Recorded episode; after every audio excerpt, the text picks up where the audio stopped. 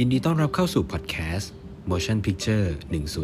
101 เรื่องราวในโลกภาพยนตร์ที่จะทำให้คุณเข้าใจภาพยนตร์มากขึ้น สวัสดีครับ ยินดีต้อนรับเข้าสู่พอดแคสต์ Motion Picture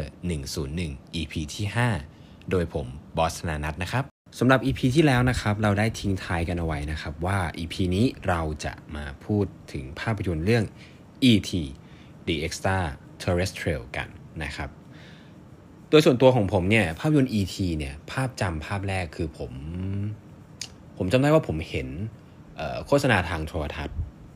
น่าจะครบรอบ 20 ปี E.T. ก็คือปี 2002นะครับ ในตอนนั้นผมยังเป็นเด็กอยู่เลย ผมจำได้ว่าช่อง 3 เนี่ยโฆษณาว่าจะนำ E.T. มาฉายทางโทรทัศน์ ซึ่งนั่นเป็นครั้งแรกนะครับที่ ที่ผมได้รู้จักภาพยนตร์เรื่อง E.T. ซึ่งมันเป็นภาพยนตร์ที่มีภาพบางอย่างที่ผมจดจำได้ไม่ลืมเลย ซึ่งตอนนั้นผมก็ไม่ได้ดูนะครับ สุดท้ายผมก็ไม่ได้ดู จนได้มาดูเนี่ยตอนที่เป็นวัยรุ่นแล้วนั่นเองถึงถึงกลับมาหาดูนะครับ ซึ่งผมเองก็ค่อนข้างมั่นใจเหมือนกันนะครับว่า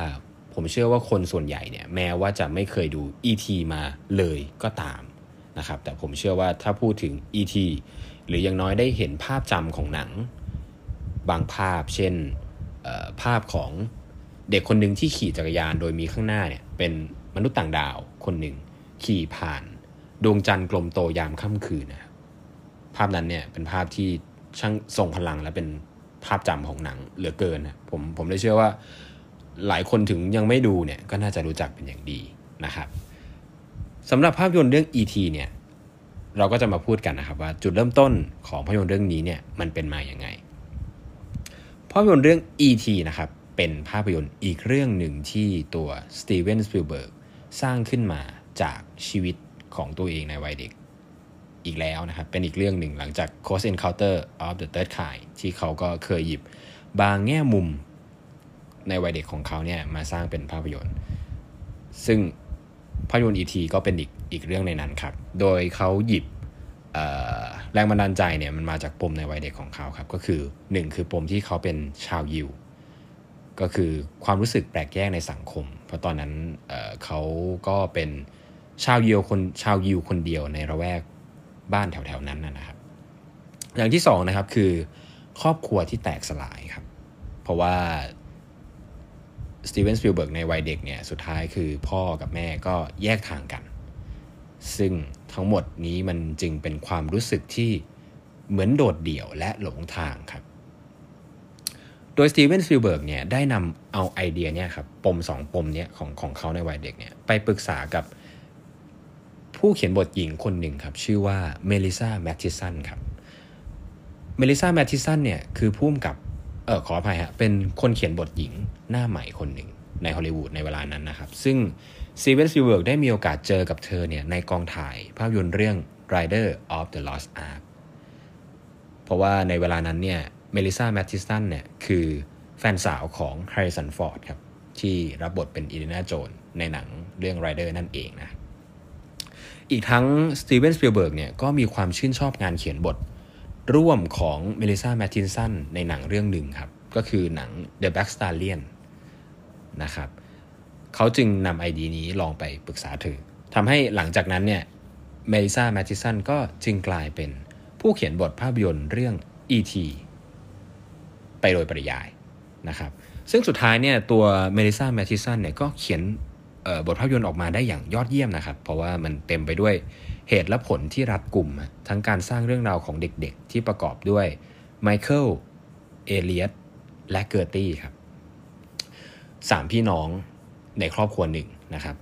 ซึ่งเราจะสังเกตได้ว่าเอเลียตเนี่ยเป็นตัวละครที่หนังต้องการโฟกัสมากที่สุดครับ เพราะว่าเขาเป็นเด็กที่อยู่ในช่วงวัยที่ต้องพบกับความรู้สึกโดดเดี่ยวมากที่สุด เพราะว่าอันนี้ต้องเล่าก่อนว่าในในเรื่องราวของหนังเนี่ย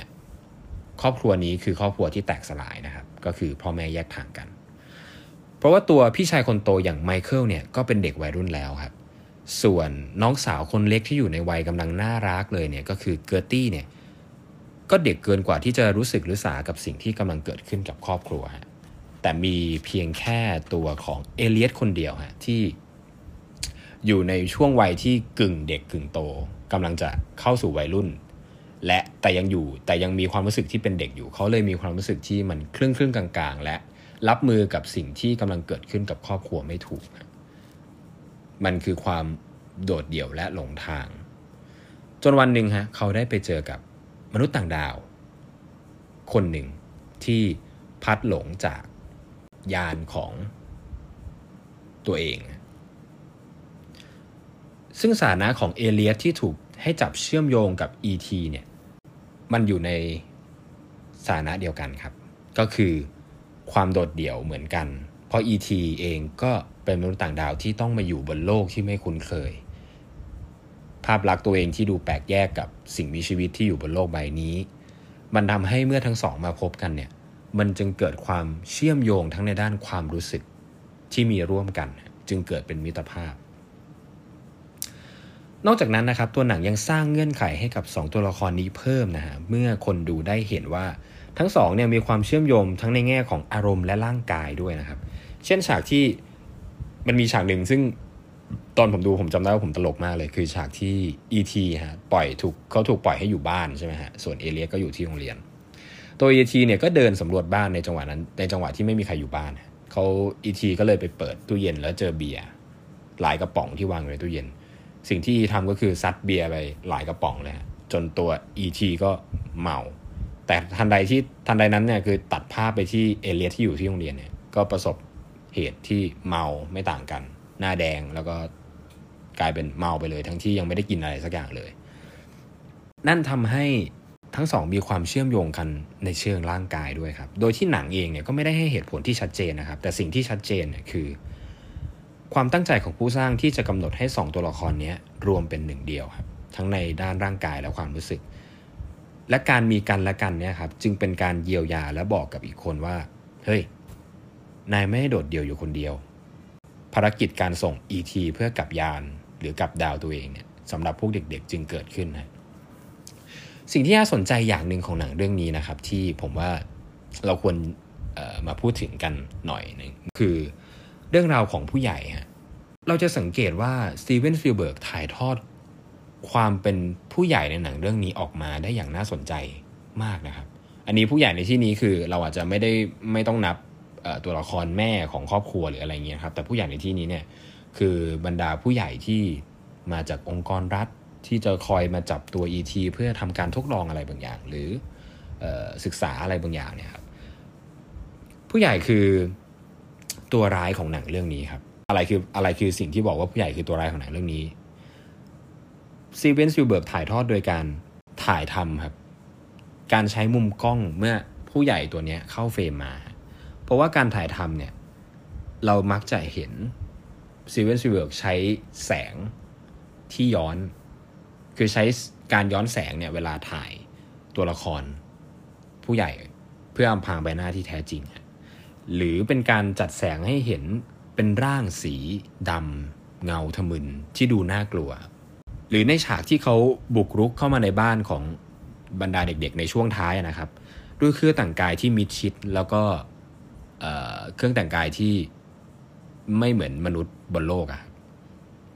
ทั้งหมดนี้เนี่ยมันเป็นการบ่นชี้ถึงด้านที่ผู้ใหญ่เหล่านี้ไม่มีความเป็นคนอย่างถึงที่สุดนะ ความเป็นผู้ใหญ่ในหนังเรื่องนี้เนี่ยทั้งความหวาดกลัว ความวิตกกังวล อะไรหลาย ๆ อย่าง ซึ่งผู้ใหญ่เหล่านั้นยังไม่เคยแน่ใจเลยว่าจริง ๆ มันเป็นภัยหรือเปล่าแต่เราแต่ผู้ใหญ่ก็คือกลัวไปแล้วเนี่ยนี่แหละครับคือตัวลายแท้จริงของหนัง ส่วนตัวพระเอกในหนังเนี่ยคือใจอันบริสุทธิ์ของบรรดาเด็ก ๆ นั่นเองจะว่าไปมันก็เป็นสิ่งที่น่าสนใจนะครับ เพราะว่าในขณะเดียวกันที่ ด้วยความเป็นเด็กอะฮะเราเราจะมองว่าเด็กยังไม่ประสายังไม่รู้อะไรมากมาย เด็กก็คือเด็ก แต่ว่ากับเรื่องนี้ในบรรดาเด็กทั้งหมดกำลังสิ่งที่กำลังทำสิ่งที่ถูกต้องฮะเพราะว่าเขายังคงเป็นเด็กนั่นเองฮะปราศจากอคติ โลกที่เขาโตมาพบเจอยังไม่มีเรื่องราวอะไรที่มันเป็นเรื่องราวอันรุนแรงหรือโหดร้ายที่ทำให้เขาจำเป็นต้องหวาดระแวงหรือกลัว สิ่งที่เด็กเหล่านี้ทำคือการยึดถือความถูกต้องต่อสิ่งที่อยู่ตรงหน้า ปราศจากคติและความกลัว ความไร้เดียงสานั่นเองสำหรับผมนะฮะผมผมอาจจะต้องขอสรุปว่าความไร้เดียงสาของเด็กนี่แหละ ที่เป็นสิ่งที่ทำให้ E.T. หรือสิ่งมีชีวิตต่างดาว ได้เอาตัวรอดไปได้ภาพยนตร์เรื่องนี้เนี่ยเอาเข้าจริงไม่ได้มีเกล็ดหรือปัญหาในในเชิงการถ่ายทำอะไรมากมายนะครับ เพราะว่า ถ้าให้พูดตามตรงซีเวนซิเบิร์กกำกับภาพยนตร์เรื่องนี้ออกมาได้อย่างดีทีเดียวจนไม่ได้มีปัญหาอะไรที่น่าหยิบมาพูดถึงเป็นพิเศษเท่าไหร่นะครับภาพยนตร์เรื่องนี้เนี่ยหลังจากที่ปิดกล้องแล้วเข้าฉายเนี่ยภาพยนตร์เรื่องนี้ก็ทำรายได้มหาศาลมากเลยนะครับ มากถึง 435 ล้านเหรียญครับนี่คือรายได้ในอเมริกา แล้วก็เก็บรายได้ทั่วโลกรวมทั่วโลกไปเนี่ย792 ล้านเหรียญนะ ซึ่งสิ่งที่น่าสนใจคือโดยหากเราปรับตามอัตราเงินเฟ้อในปัจจุบันนะครับ E.T. เนี่ยจะเป็นหนังที่ทำรายได้สูงที่สุดในประวัติศาสตร์ถึงออขออภัยฮะสูงที่สุดในประวัติศาสตร์อยู่ที่อันดับ7นะโดยรายได้ทั้งหมดเนี่ยถ้าปรับตามอัตราเงินเฟ้อในปัจจุบันแล้วนะครับ E.T. จะเป็นหนังที่ทำรายได้สูงถึง 2.4 พันล้านเหรียญสหรัฐเลยครับ นอกจากนั้นเนี่ยครับ ภาพยนตร์เรื่อง E.T. เนี่ยเป็นภาพยนตร์เรื่องแรกนะครับที่สตีเวนสปิลเบิร์กเนี่ยมีโอกาสได้เข้าชิงออสการ์เป็นครั้งแรกครับ จากที่ผ่านมาภาพยนตร์เรื่องก่อนๆเขาเนี่ยก็มีโอกาสได้เข้าชิงออสการ์บ้างนะครับ แต่ไม่เกี่ยวกับแต่ในแต่เข้าชิงในสาขาที่ไม่เกี่ยวกับตัวเขา ไม่ใช่สาขาภาพยนตร์ยอดเยี่ยม ไม่ใช่สาผู้สาขาผู้กำกับยอดเยี่ยม อาจจะเข้าเคยเข้าชิงสาขาตัดต่อภาพยนตร์ยอดเยี่ยมจากจอร์สหรือดนตรีประกอบของจอห์นวิลเลียมในผลงานก่อนหน้านี้ แต่ภาพยนตร์เรื่อง E.T. เป็นภาพยนตร์เรื่องแรกครับที่ตัวสตีเวนสปิลเบิร์กได้เข้าชิง ในทั้งในสาขาผู้กำกับยอดเยี่ยม และภาพยนตร์ยอดเยี่ยมด้วยครับ โดยหนังเนี่ยครับเข้าชิงออสการ์ไปถึง 9 สาขานะครับ และชนะมาถึง 4 สาขา นั่นก็คือสาขา บันทึกเสียงยอดเยี่ยม ตัดต่อเสียงยอดเยี่ยม เทคนิคพิเศษยอดเยี่ยม แล้วก็ดนตรีประกอบยอดเยี่ยม จากฝีมือของจอห์นวิลเลียมเจ้าเก่าครับ โดยส่วนสาขาใหญ่เนี่ยครับที่สตีเวนสปิลเบิร์กมีโอกาสเข้าชิงเนี่ยก็พลาดไปนะครับ โดยพลาดไปสาขาผู้กำกับเนี่ยพลาดไปให้กับริชาร์ดแอทเทนโบโรนะครับ แล้วก็สาขาภาพยนตร์ยอดเยี่ยมเนี่ยก็พลาดให้หนังเรื่องคานทีซึ่งก็กำกับโดยริชาร์ดแอทเทนโบโรนั่นเองครับจริง ๆ สิ่งที่น่าสนใจสำหรับการประกาศรางวัลออสการ์ในปีนี้เนี่ยมันก็มีบางอย่างที่น่าพูดถึงเหมือนกัน เพราะว่าคือจนเวลาล่วงเลยมาจนป่านนี้แล้วเนี่ยครับ ทุกวันนี้ก็ยังมีคนพูดกันอยู่เลยนะฮะว่า หรือจริง ๆ อย่างน้อยรางวัลผู้กำกับยอดเยี่ยมมันควรเป็นของสตีเวนสปิลเบิร์กตั้งแต่ปีนี้หรือเปล่า จริง ๆ อาจจะรวมถึงหนังยอดเยี่ยมด้วยนะครับ เพราะว่ามันปฏิเสธไม่ได้ว่า ทุกวันนี้ภาพยนตร์เรื่องคานทีเนี่ยน้อยมากนะครับที่ที่คนจะจดจำได้ แต่ภาพยนตร์เรื่อง E.T. เนี่ยยังคงเป็นตำนานและอยู่ในใจของผู้ชม ทุกยุคทุกสมัยนับตั้งแต่ปี 1982 จนถึงปัจจุบัน แต่โอเคฮะหลังจากนั้นสตีเวนสปิลเบิร์กเองก็สุดท้ายเขาก็สามารถคว้ารางวัลผู้กำกับยอดเยี่ยมได้นะครับในอนาคต ซึ่งซึ่งเราจะมาพูดกันถึงเรื่องนี้ใน EP ต่อไปนะครับ ซึ่งถ้ากล่าวถึงในเรื่องของดนตรีประกอบที่สุดท้ายแล้วก็ชนะออสการ์